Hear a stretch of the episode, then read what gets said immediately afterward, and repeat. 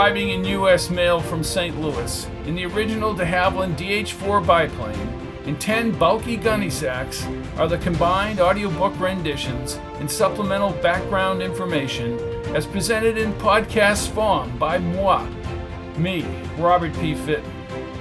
Good evening to one and all, wherever in the galaxy you make your home. uh, of the meeting. I guess what the meeting was somehow surveilled or, or something like that. Yeah, I think it was accidentally surveilled uh, by two state troopers at the time that happened to catch a license plate of somebody, um, and it led them to this meeting in Apalachin. And after that happened and it was exposed, you know, there were a lot of bosses there and a lot of prominent people here from around the country.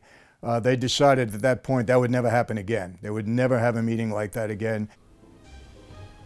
Our boy, Conrad Ridder, has mafioso connections, financial backers, if you will, that assure that his talent rises to the pinnacle. Dmitry Meritokis is the fixer with the mob for Conrad Ridder. Back in 1958, Kathryn, Roz, and Tucker are unaware of who they are confronting as they begin questioning people who may have heard or seen anything about Billy and Shane's murder by Plymouth Rock. It's as if everything has been reset from Ridder and his cohorts, pursuing and almost killing the three of them in the future.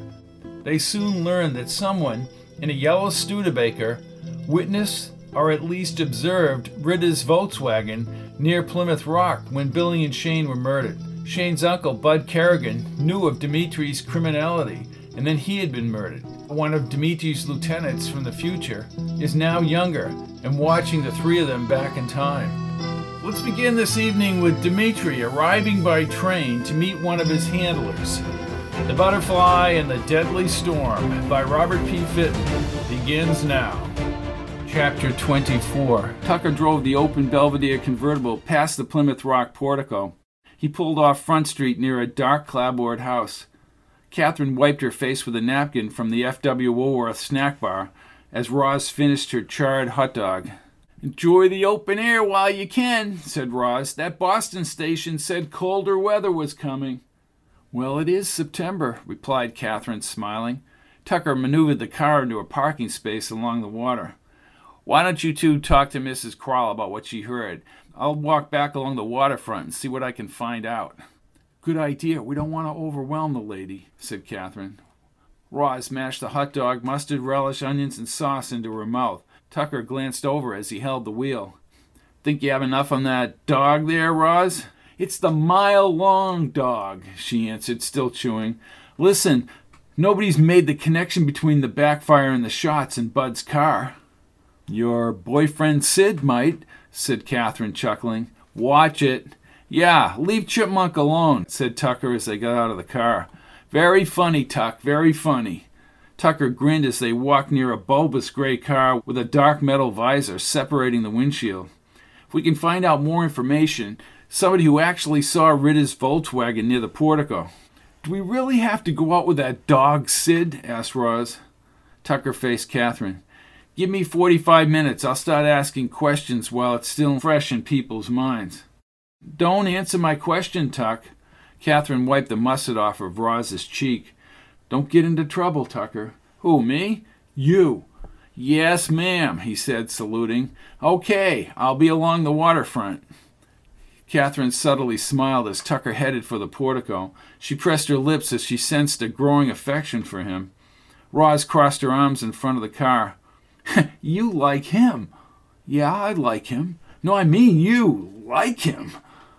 I don't know if I like him, said Kathryn as they crossed the street. I can't really figure him out, to be honest with you. Ah, what man can any of us figure out? she asked. Roz checked the painted green mailbox. Crowell. Okay, I'll tell you one thing. If this lady really heard the shots, she would have been right down the police station and singing to Danny Boy. Grass blades sprouted between the bricks on the front walk. They climbed the glossy gray steps. Roz gripped the brass knocker shaped like a ship and rapped against the thick doorboards. There's a reason for everything, Kathryn Marie, and don't you ever forget it. Kathryn held her wrist. You just tell that to Sid while we're at the drive in. Police! Tucker smoked a Tiparillo near the portico, and then he crawled over the wall. My God, what is he doing? What? Tucker just climbed over the ocean wall. The door creaked open. A woman with dyed black hair and glasses, wearing a lavender and black flowery dress, peered outside. Hello there, Mrs. Crowell? Yes, Eleanor Crowell. Dan Jansen sent us. Oh, Danny! Yes, yes, about the commotion outside my house last Thursday night. Sure, please come in. Thank you, Mrs. Crowell.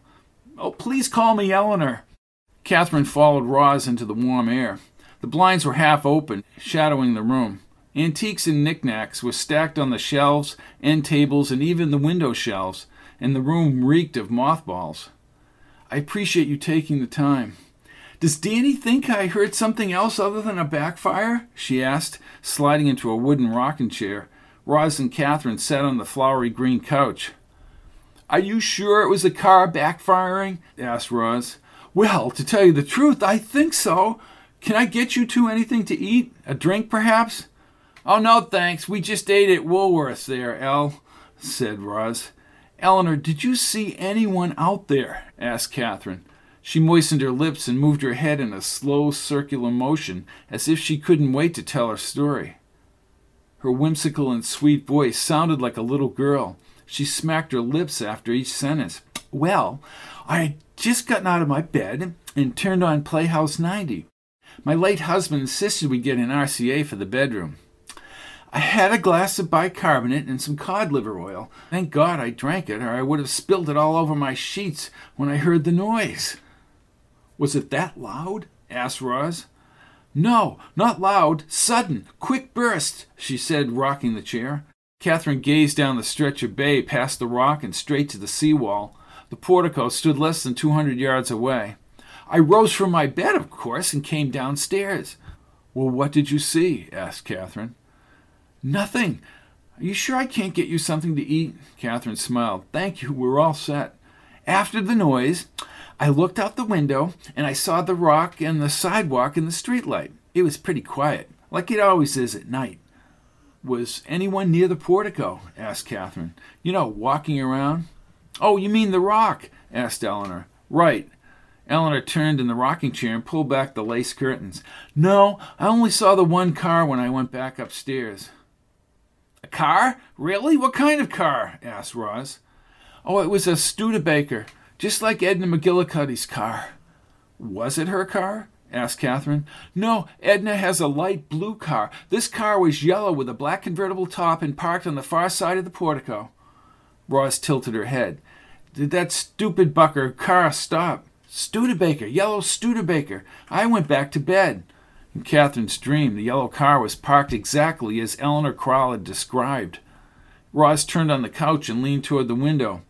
You hear anything else out there, El? Eleanor removed her sharp edged glasses. I could have been dreaming, but I could swear I heard a boat engine later.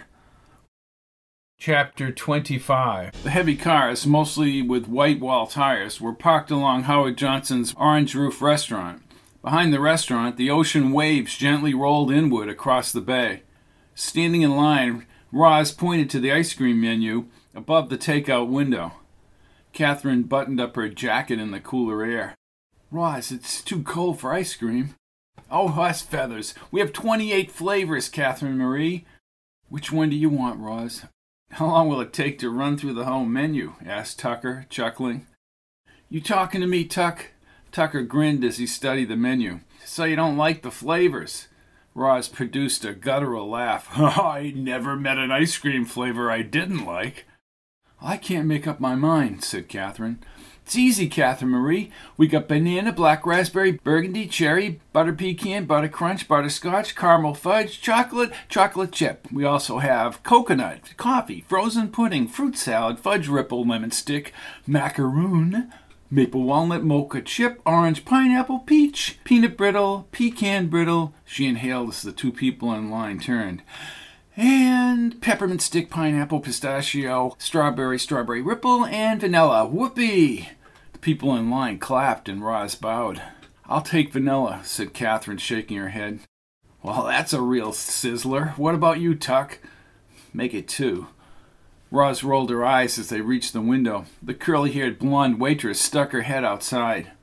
I'll have one scoop of strawberry ripple, a second of peppermint stick, and top it with boring vanilla. She stuck out her tongue at Tucker, shaking his head. Tucker ordered two vanilla cones. He stared down at the bay beach as they waited. I know what you're thinking, Tucker, said Kathryn. How do we hire somebody to go underwater out in the bay? He had a subtle grin. Cops won't do it without good reason. I have a pretty good idea where the bodies are. Me too. Dreams were vivid. Roz swung around with a triple decker mound of pink and red ice cream topped by vanilla. That's a mountain. She licked the ice cream. Then let me start climbing. The waitress handed the cones to Tucker and they walked toward the beach. Kathryn licked the vanilla and the coolness settled in her mouth. Ah, this hits the spot. Ah, it hits a lot of spots, said Roz as she wiped her mouth with the white paper napkin. Let me ask you two this. Bud's widow agreed to meet with us tomorrow, correct? Correct. Kathryn and Tucker answered together. She won't know what happened to Billy and Shane, or it would have to come out over the years. Tucker put his boot on the bench as he ate the cone. From my point of view, I want to know about Meritokas's relationship with Bud Kerrigan. How they met, who handled the finances. We need to get as much info on him as well as Ridder.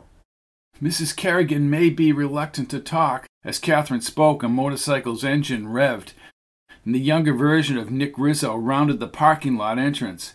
Kathryn held Tucker's wrist. Tucker, that's Nick Rizzo. Sure, it's the same guy on the bike that went by at Jansen's house, said Tucker. He studied Rizzo's thin face and dark hair, cut close to the skull. Rizzo wore a dirty t shirt and had a flat stomach.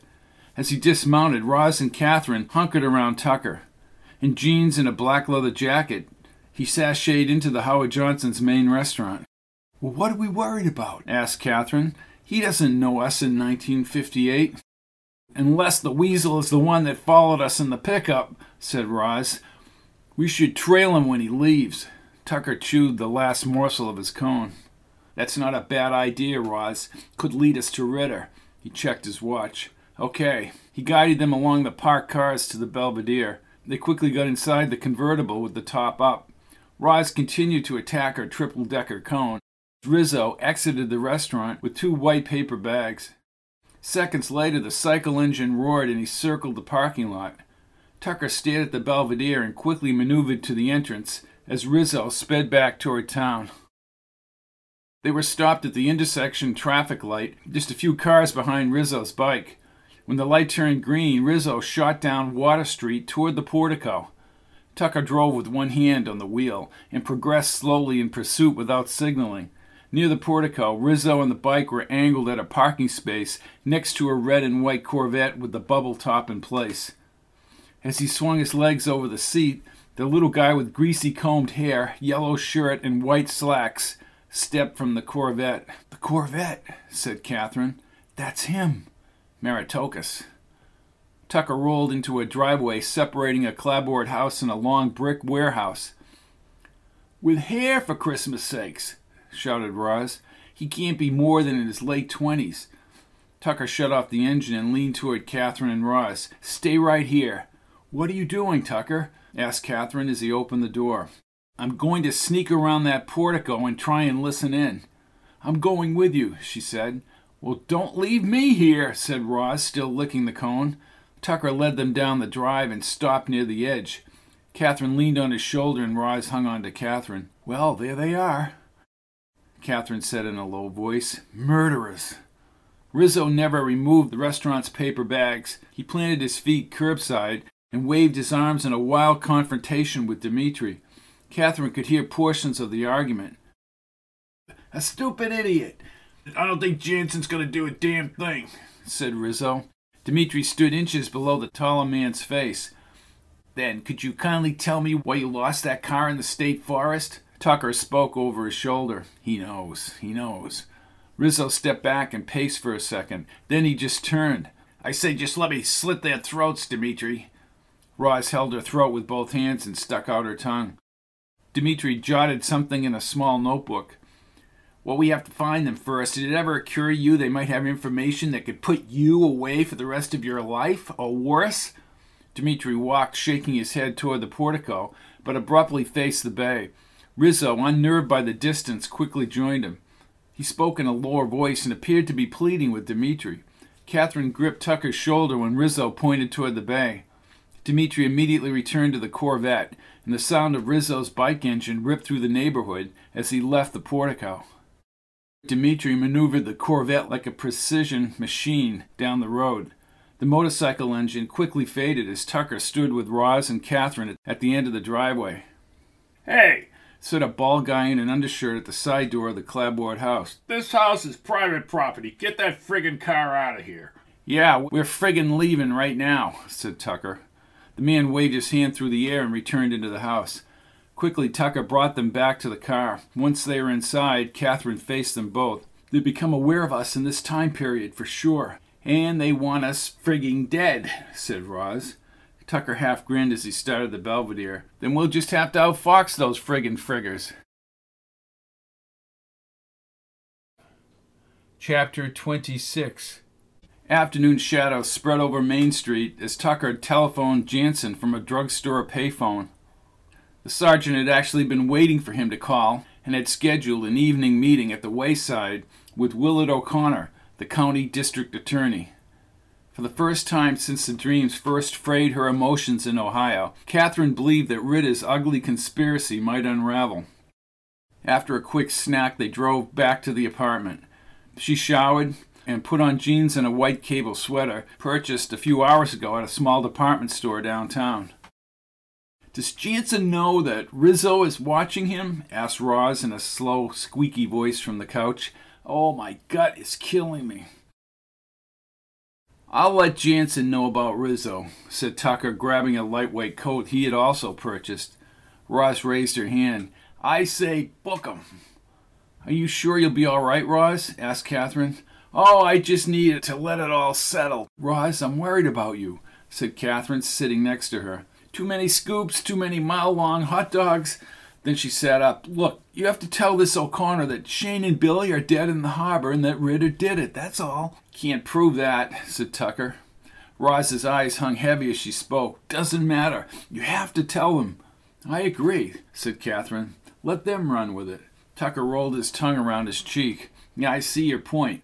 I wish I could go with you to see Bud's wife this afternoon. We'll fill you in on all of it. Can we get anything for you, Roz? asked Kathryn. Nah, Pepto Bismol should kick in. Kathryn hugged her. I hope you feel better. I will, kid, I will. She looked up at Tucker. Be careful of that baby Belvedere, Tuck. Rizzo and Dimitri will be looking. Kathryn stood. I wonder if Sid has talked to Rizzo. Roz swung her arm through the air. If you want to cancel that date with Big Sid, please feel free. Now we'll see how this meeting goes, Chipmunk. No, now I am sick. I'm going to need a few stiff belts to date that creep.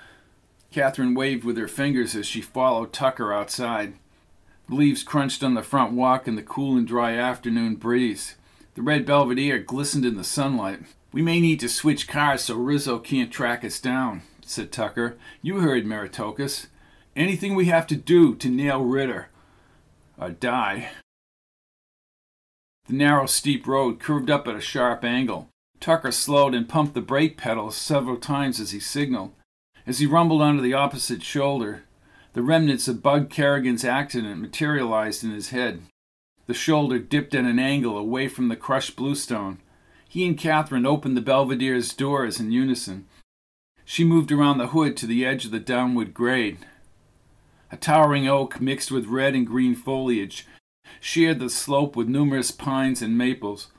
A three foot section of bark scraped to the white and a flattened grass trail showed exactly where Bud's 88 had flipped and careened into the woods. He never had a chance, Tucker, said Kathryn, squinting in the afternoon sunlight. With no brakes at the turn, there's no way Bud could have controlled the car. This is the way he always came home. Imagine the horror when he took that turn. Tucker's fists tightened. They just got rid of him. He got in Meritocus's way and Ridder, taking a man's life so they could swindle him and advance Ridder's career. Now I understand why we're all here. It's all about justice, Kathryn. She briefly held his wrist. I feel as if there's evil surrounding all of this. Tucker stared down the gully at the oak, shaded in the shadow and the sunshine. They know we're after them. We need to be very careful and extremely clever. I worry about Roz, Tucker. Tucker checked the side roads as they passed. She said it herself. She's got the bug. We're in another time period. Don't think we're immune. You got her aspirin and the Pepto Bismol. He put his hand on her hand. And we'll be back tonight after the meeting with Jansen and the district attorney. She'll be fine. He slowed near a privately owned gas station along Plymouth's rural coast. Kathryn checked a piece of paper with Mrs. Kerrigan's address written in red ink. Number 65 Cushman. Well, there's Cushman, said Tucker, shifting. He turned and immediately slowed at a gabled, three storied red shingled house with a louvered glass front porch. Spindly orange maples shaded the wispy yellowed grass. I bet that lawn hasn't been mowed since Bud died, said Tucker, surveying the property. He pointed to an older, pollen coated blue Ford parked diagonally in the stone drive. Another car. I wonder if she really knows anything about the 88. Oh, she sounded so sad on the phone, said Kathryn. Tucker gave her a quick nod. Dimitri Ridder and company think they're in the clear for killing her husband. As they approached across the slate lawnstones, a rotund woman with silver hair and a yellow sundress and a white sweater appeared at the open louvered screen door. Behind her narrow glasses, Mrs. Kerrigan's reddened eyes could not hide her grief. Thank you for seeing us, Mrs. Kerrigan. We're so sorry about Bud, said Kathryn as they entered the bacon filled air inside. I'm Kathryn Jenner, and this is John Tucker. Ma'am, please come in. She had large blue eyes and silver rimmed glasses. Thank you for your concern. Dan Jansen said you were helping him find out about Bud's finances. Please come in. I apologize. The place is a mess. I haven't done a thing since I lost Bud. Casual wicker furniture and a glass table were scattered about the porch area. She brought them to a small foyer and hallway inundated with black and white framed photographs. Kathryn somehow recognized Shane her short dark hair tucked under a graduation cap, with Bud and Mrs. Kerrigan. Bud had wavy gray hair, glasses, and an inviting smile. A dozen other pictures adorned the green striped wallpaper. In his younger years, Bud had strikingly dark eyes and a trim physique and perfect white teeth. Where are Shane's parents? asked Tucker. Bud and I raised Shane. She didn't volunteer any of the details, nor did Kathryn deem the details important. I see, and she and Billy went together. Oh, I think they eloped. Oh, said Kathryn as her eyes filled. Bud liked Billy. Mrs. Kerrigan led them into a parlor with high backed chairs and a smooth blue fabric sofa. Please sit down. Mrs. Kerrigan, what do you know about Bud's finances? Oh, I, I never bothered Bud about his business dealings. It's very odd what has happened. Odd? asked Kathryn. Well, my lawyer said Bud's business accounts are empty, and I don't know why, like he knew something was going to happen. Are there any records of the withdrawals? Why, I suppose the bank has those. Mrs. Kerrigan assumed a stiff position in the high backed chair. Tucker folded his hands on his thighs and leaned forward. Any mention of what Bud was up to? You know, phone calls, people coming into the house. Just the usual. Bud was on the phone all the time, you know, being a real estate agent. He had clients coming and going, salesmen coming and going. What about Meritokis? asked Tucker. Dimitri? Was he over here? Oh, no. Even though he had become Bud's partner last year, it was strictly business. Bud called him the wheeler dealer. He worked the office and the field. We never knew him socially. Tucker spoke quickly. How did Bud link up with him? She inhaled and then slumped back in the chair. Funny about that. Bud actually met him at the wayside one night. Dmitri was visiting Plymouth as many tourists do. This is the home of Plymouth Rock, you know. They met at the bar and got talking about business. Bud always had two glasses of wine after a long business day. It relaxed him by the time he got home. Did Dmitri offer him anything? Not that I know of. Dimitri had big money and was a big talker, Bud said. So he just dropped what he was doing and settled in Plymouth? asked Kathryn. She leaned forward. Doesn't that strike you as odd, Mrs. Kerrigan? I never thought about it because Dimitri wrote a lot of business. The Inglewood development last year was a good land deal, and then the new one. Capitol Hill. Yes, that's the one.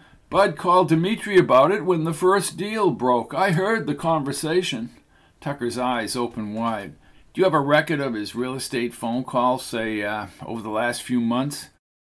Maybe at his office or with the phone company. Just what are you getting at, Mr. Tucker? Well, I'm not sure, but I think it would be worth looking into. Tucker stood and wandered from the couch to the front window. Phone numbers can connect events and transactions, Kathryn. Remember, we need all the physical proof we can get. No one's going to care about the dreams we had. Where's that 88, Tucker? I'm sure the 88 is long gone. Tucker remained at the window, but he swiped open the curtain. What the hell is that? What do you see, Tucker? I just saw a motorcycle leave the gas station out on Route 3A. She ran across the braided rug. At the window, she saw an empty gas station. Where? It may be Rizzo. I hope it's not Rizzo. We have to move fast, damn fast. By mid afternoon, Tucker had stationed himself at the window for at least an hour as Kathryn went through the telephone records. She vigorously copied dozens of phone numbers. The interchange names confused her. Do you have a list of those local phone names, you know, like Union and Juniper? Yes, right in the front of the book. Mrs. Kerrigan handed the open directory book to Kathryn. Well, we have Temple, we have Union, we have Juniper. Juniper, long distance to Brockton, said Mrs. Kerrigan. Who did Bud know in Brockton? I have at least three dozen phone calls to a number in Brockton just in one month. Well, I know Mr. Meritokas had an apartment in Brockton. How come? asked Tucker. She shrugged her shoulders. I'm not sure. We rode by it once. It was on Warren Ave, a short distance from downtown Brockton. Do you have a number? Do you have a street number? asked Kathryn. Let me see, she said, puffing her lips like a bullfrog. 537. It was 537. Well, we'll definitely check out that address, said Tucker. As far as Bud's log, I can have the log photostated. Do you have any other records? asked Catherine. No, but I can call the phone company and have them make photostats of Bud's business calls, if that helps. Sure would, thank you. Kathryn paused, swallowed, and her eyes sharpened. Do you think Bud's accident was an accident? From the window, Tucker turned. Mrs. Kerrigan pressed her lips and removed her glasses. She rubbed her eyes and then put the glasses back on. I hope it was just an accident. Have you heard anything else? I just don't think it's been thoroughly checked out. No one even knows where his car is. She smiled a distant smile. Bud bought that car brand new. He loved his 88. She sniffled, and Kathryn moved over to comfort her. If Bud were here and he thought the truth was being twisted, he'd want to get to the bottom of it. Kathryn held her hand. So do we, Mrs. Kerrigan. So do we. Chapter 27 Tucker shifted and pulled into a gas station near a traffic light. A green uniformed man wearing a hat with a Sinclair dinosaur logo scampered from the station when the Belvedere rolled over a black cord, tripping a bell inside. Fill it, regular, said Tucker. Yes, sir, fill it, regular. Check under the hood? Yeah, good idea. Yes, sir. Look, Dino gas, 24 cents a gallon. Hell, the car was only three grand. The man removed the gas cap from under the trunk area, pulled the nozzle from the tall white pump, and stuck it in the tank. Each of the pumps had a green dinosaur label and flip over black and white numbers. Tucker chuckled as the man raced to the pump island and dipped a long handled squeegee into a bucket. He darted to the front windshield, the squeegee pad dripping, and vigorously scrubbed the dirty windshield. This guy sure earns his money, she said as the attendant slid the rubber blade over the water smeared glass, producing a clear view toward the car stopping at the traffic light. Moments later, he elevated the hood, yanked out the lengthy dipstick, and pulled it through a pressed paper towel. He furrowed his brow and then leaned around the hood.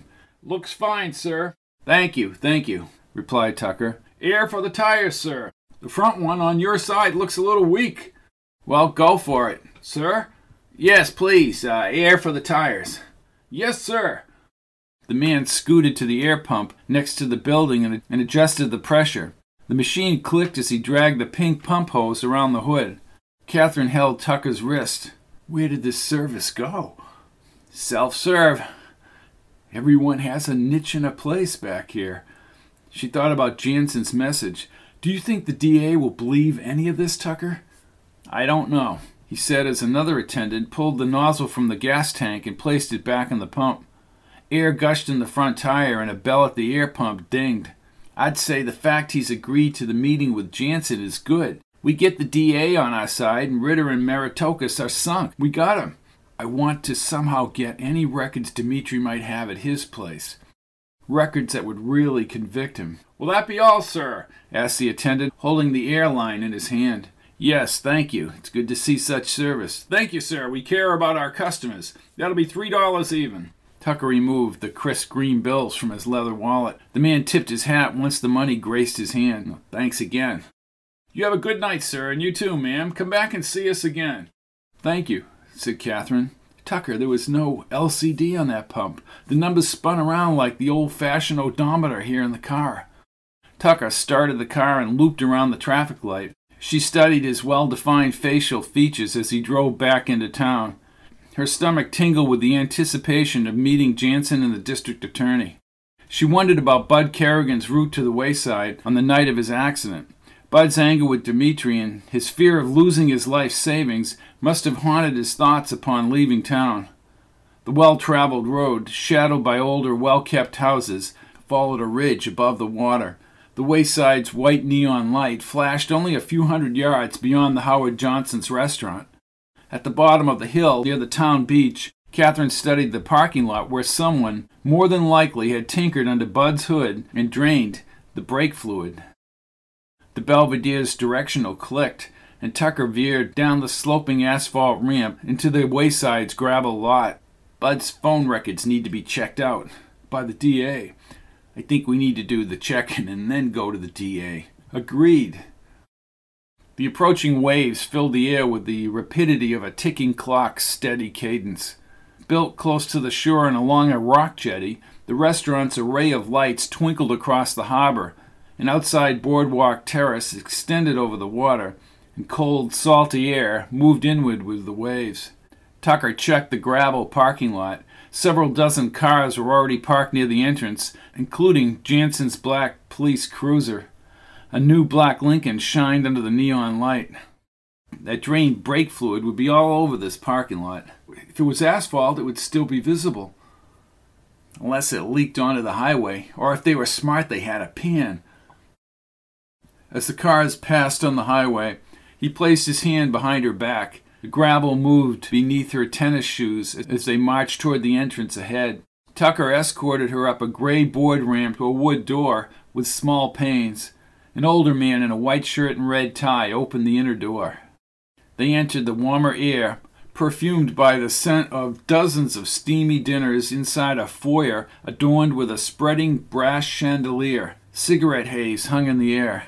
Good evening, sir.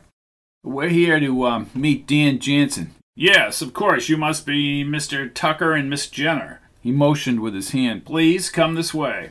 Jansen, in his navy blue police uniform, sat with his back to them in a booth overlooking the harbor outside a long window. A few pinpoint lights punctuated the darkness across the bay. Across the booth, the bald man with short white side hair sat rigid, he wore a blue striped vest and held a black pipe in his hand. Another cop sat next to Jansen. Yeah, ha ha ha. Jansen laughed at something the older man said, but quickly stood as Tucker and Kathryn approached. Thank you. Thank you so much for coming.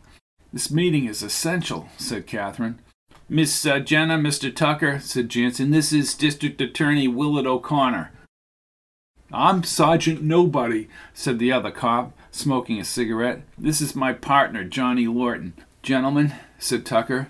How do you do? said Kathryn, sliding into the wood booth. Tucker sat next to her. I'll scoot over here, said Jansen as he sat next to O'Connor. Coffee? Asked Jansen. Tucker nodded. Jansen motioned to the waiter and then pointed at Tucker and Kathryn.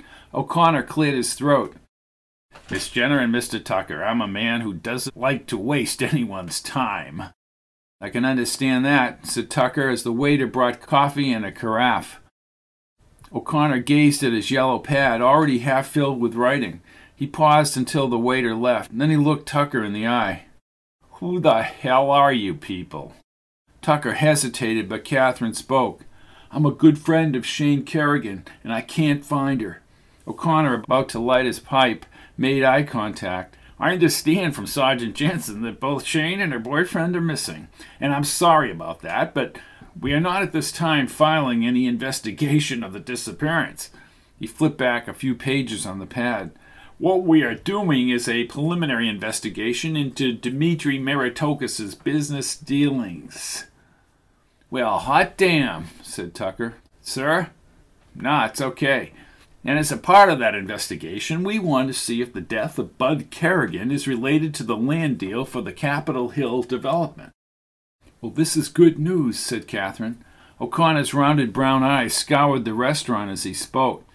Sergeant Jansen says that Capitol Hill required no investors. Bud Kerrigan put up all the money himself $80,000.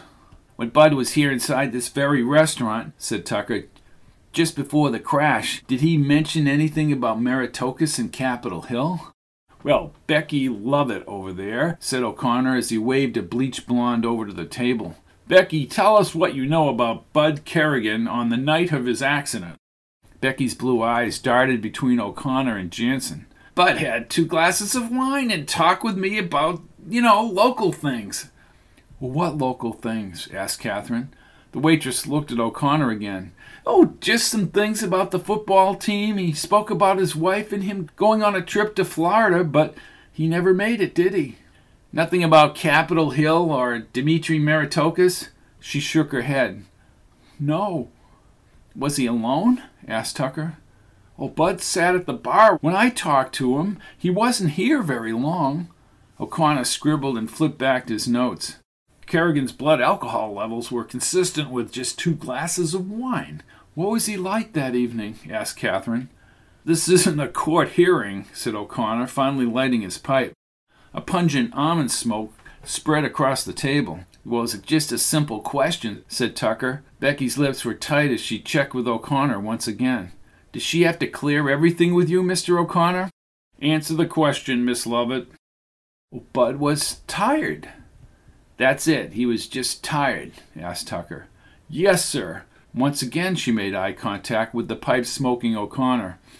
Did you see anyone outside by his car? That's enough. This isn't an interrogation, said O'Connor. Thank you, Miss Lovett.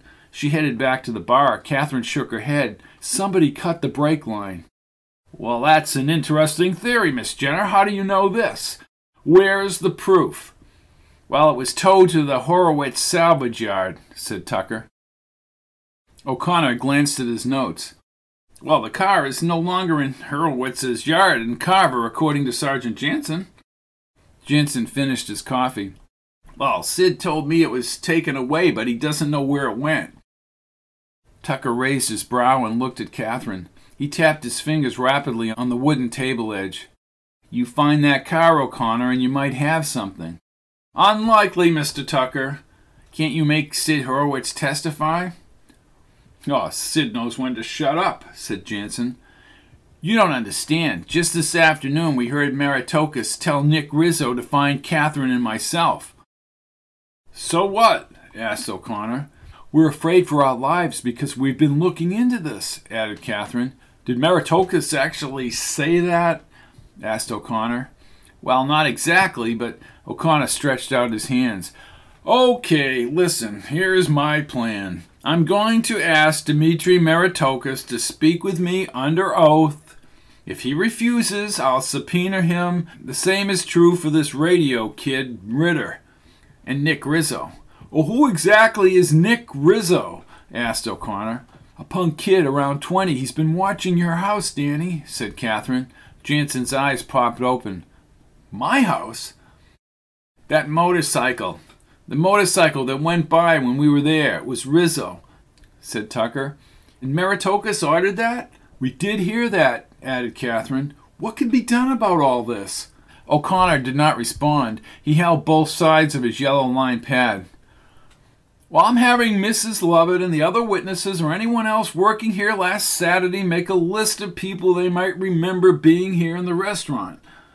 I'm working on getting a search warrant for Meritokis' apartment in North Plymouth, as well as Bud Kerrigan's bank withdrawals. If anything illegal took place, we should be able to establish a trail. Well, that's at least a start, said Kathryn. O'Connor puffed his pipe. I think for practical matters, it might be smart to find out more about Dmitri Meritokis' background. Excuse me, Mr. O'Connor, I talked to a Mrs. Eleanor Crowell. She heard what she says was a car backfiring, but it may have been shots at Plymouth Rock last week. Well, Sergeant Jansen told me of this. As I said to him, how does that relate to this case, Miss Jenner? Well, what if it was a gunshot? Tucker leaned forward. There's one thing else she did see a late model yellow Studebaker with a black convertible top. O'Connor's dark eyes were rigid behind his pipe.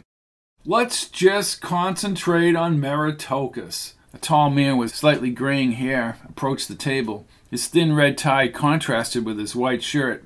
Excuse me, Mr. O'Connor, that phone call you were waiting for? Great, great, thank you, Tom. If you people will excuse me. O'Connor slid from the booth and moved with the owner to an opening behind the bar. That was the owner of the Wayside, Tom Shields, said Jansen. Have you ever talked to him about Bud Kerrigan? asked Kathryn. Jansen looked toward Shields across the room and squinted. I did. Tom wasn't around the night that Bud had his accident. As Tom crossed the main restaurant, Jansen raised his hand. He had a wide smile as he approached. Do I look like a waitress, Danny? Nah, the legs are all wrong, said Jansen, and they all chuckled. Watch it, watch it. Tom, do you think anyone fiddled with Bud's car? asked Jansen. Shields raised his bushy brows. You mean here at the wayside? Jansen nodded. What would they have done? Brakes, said Kathryn. Oh, I think somebody would have seen that, or we would have cleaned it all up. My name is Kathryn Jenner. I'm working on this privately with Sergeant Jansen. Well, hello, Miss Jenner. Kathryn folded her hands on the table. Do you know anyone who owns a yellow Studebaker? Shields shook his head. Can't say that I do. Why? Eleanor Crowell heard a backfire near her house last week and saw a yellow Studebaker in the area. That incident might be related to Bud, said Jansen. Well, I'll ask around. I meet a lot of people, he said as O'Connor returned. Could I have another seven and seven, Tom, on the rocks? Anyone else? Receiving no answer, Shields said he would be right back. I have more good news. Judge Winslow has just granted the order. We can search Meritokis' apartment. Chapter 28 With the covers pulled up, Kathryn nuzzled against the slotted table radio.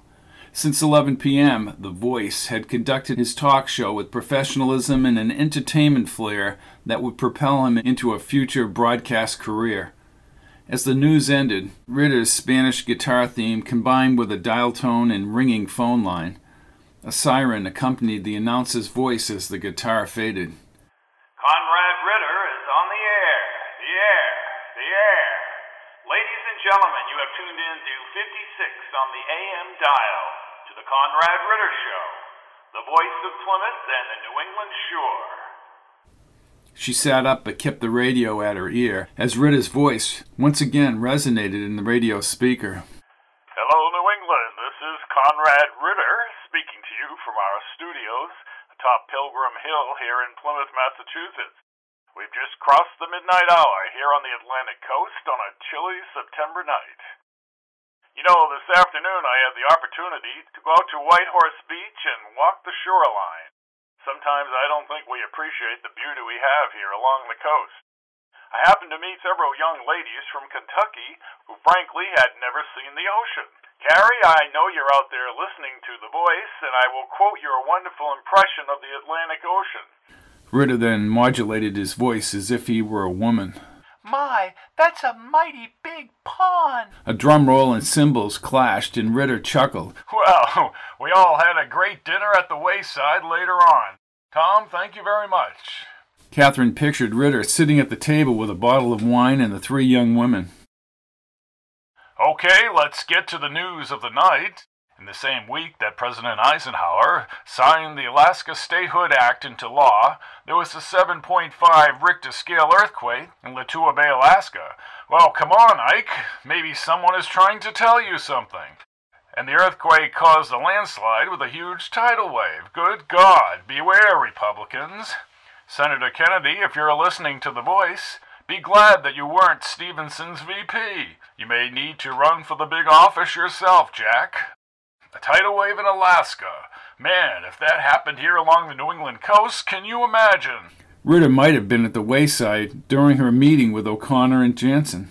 She set the radio back on the side table and lay her head on the pillow. Ridder's voice bounced through her thoughts as she drifted into sleep. Inside a 1958 gray and white Ford Fairlane, along the seawall, Kathryn studied Bud Kerrigan's freshly photostated records from the phone company. Tucker repeatedly checked the rearview mirror. I miss my Belvedere, said Roz in a whiny voice. Tucker looked over his shoulder. We don't want to be a target for Meritokis and Company. You look tired, Tucker. Did you sleep? asked Kathryn, running her finger down the phone numbers. Sleep and me are good buddies, sometimes. Identical numbers in Brockton were dialed from both the office and Bud's home. Kathryn looked up. Brockton keeps popping up all over the place, especially this JU69045. A Brockton connection. Tucker shut off the car. We need to call and then and then get the full address.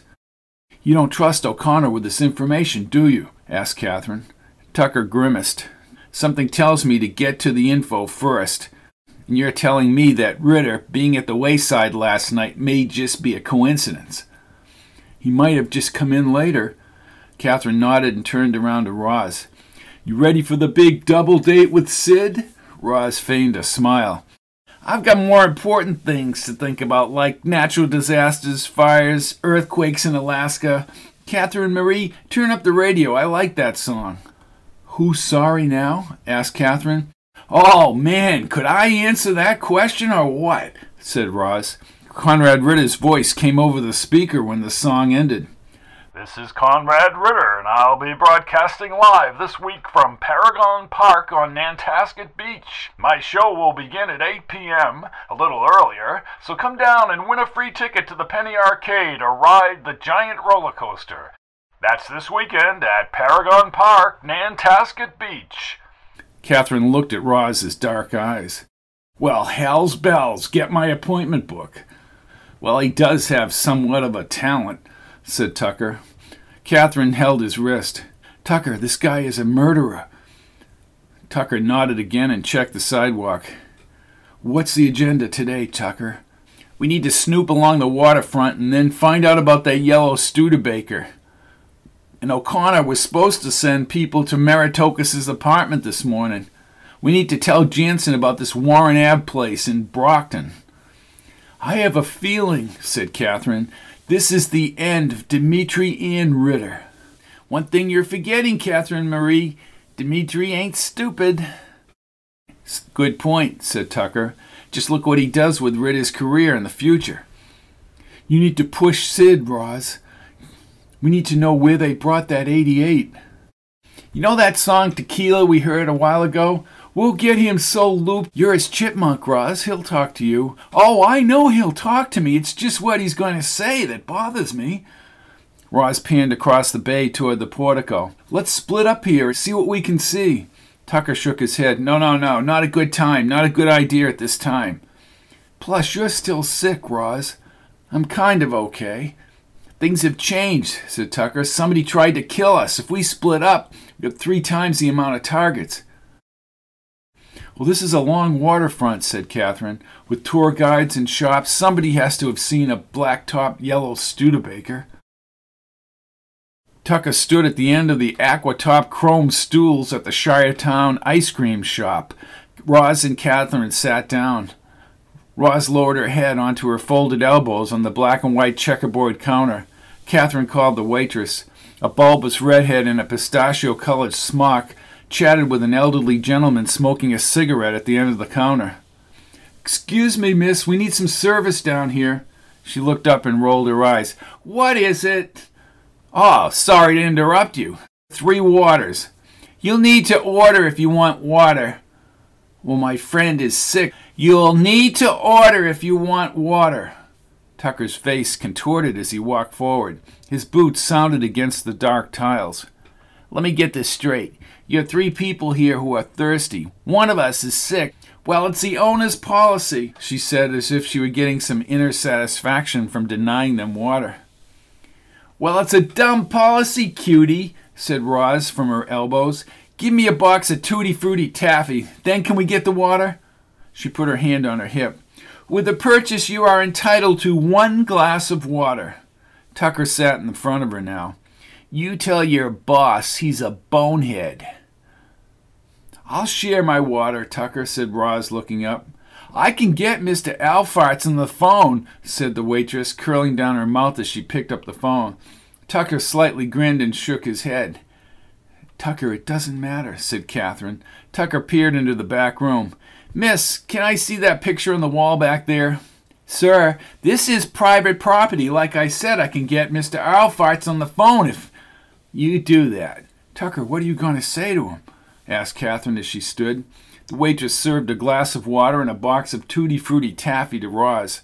Kathryn leaned over the counter as the waitress asked the operator to connect to the fishy palace. She balanced on one foot and then rolled her eyes as she spoke in a whiny voice. Yes, Mr. Alfarts, I have a man here. A black framed 8 by 10 photo hung next to a framed dollar bill and invoices thumbtacked to the whitewashed wall. The waitress again rolled her eyes and handed the phone back to Tucker. Alfarts had an annoying, booming voice. What is it?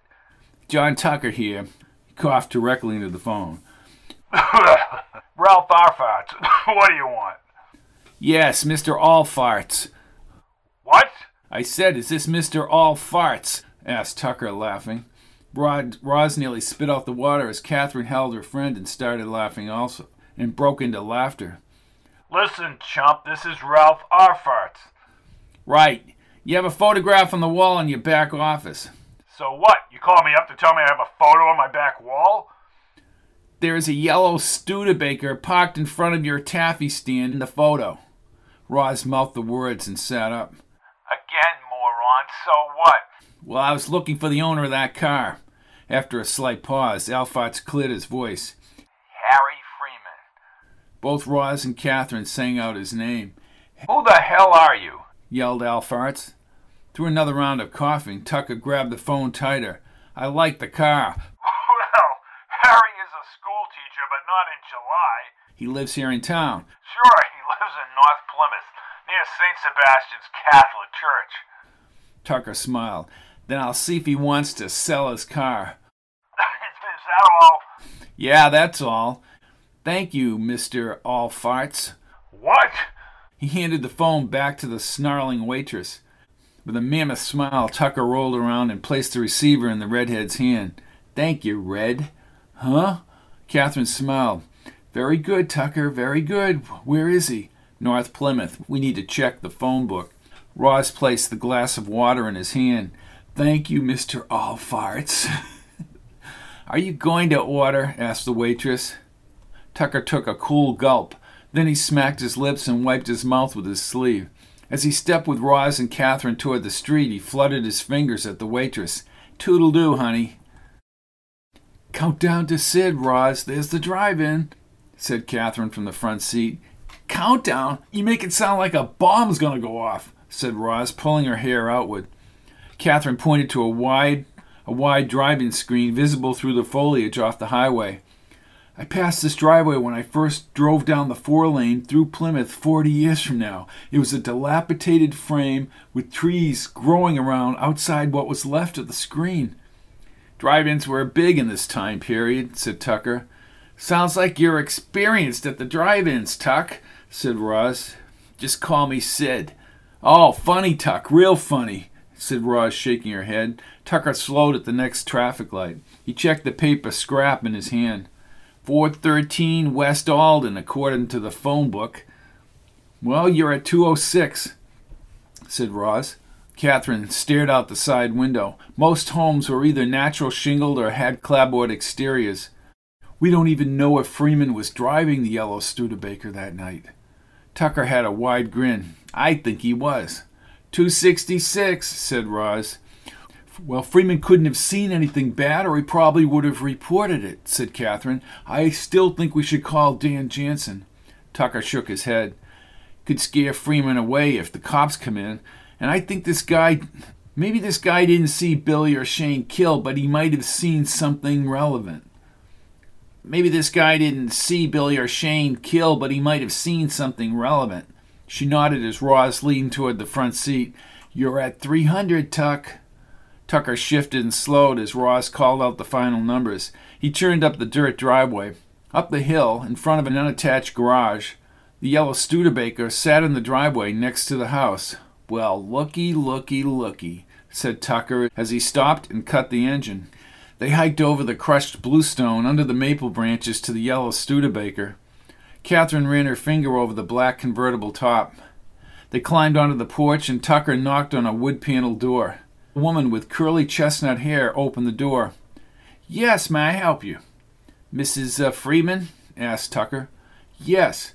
My name is John Tucker. I was wondering if your husband is home. Oh, no, Harry's over Camp Squanto at the Dakota Lodge. Ma'am? Boy Scout, fall retreat. Harry's there for another few days. She looked at Kathryn and Roz. Is there anything I can help you with? Tucker stared at the yellow Studebaker. Your husband's car was seen about a week ago by Mrs. Crowell down by the water. She listened and then brushed her hand through the air. Well, Harry drives along the water all the time. I have two boys and a little girl. Well, this was at night. Well, maybe it was this lodge meeting. Lodge meets second Saturday of the month. Harry parks near the monument and walks into town for the meeting. That would be the 13th, said Kathryn. Yes, that's correct. Is there any way to call him at this camp? asked Kathryn. Oh, no, they're out in the wilds. Kathryn wrote down the motel phone number and handed it to Mrs. Freeman. If you talk to him before we do, well, what happened down there? Tucker put his hands on his hips. Let's just say there was some trouble and your husband may have been a witness. Oh, good God! Sure, sure, she said, looking down at the number. I'll let Harry know if it's that important. I can contact the troop. Well, it is important, said Kathryn. We certainly can come back. Okay, I'll try and contact the troop through the ranger station. Thank you, said Kathryn as the door closed and they started back down the driveway. What do you think, Tuck? asked Roz. I think Freeman will call the motel, and I think we have a witness. For now, we have a double date. Once an attempt is made on Roz's life as the motel is destroyed, Rizzo, Ridder, and Dmitri Meritokis mark Kathryn Tucker and Roz for death. Their only hope is a meeting with the district attorney and Dan Jansen, a local cop. I can only say, ladies and gentlemen, beware of who you trust. I'm Robert P. Fitton, and I'll see you next week on Fitton on the Air, The Butterfly in the Deadly Storm. All of my books are available in paperback, Kindle, and audio at www.fittonbooks.com, or you can look at the list of audiobooks separately at pizzazz-pizzazz.com.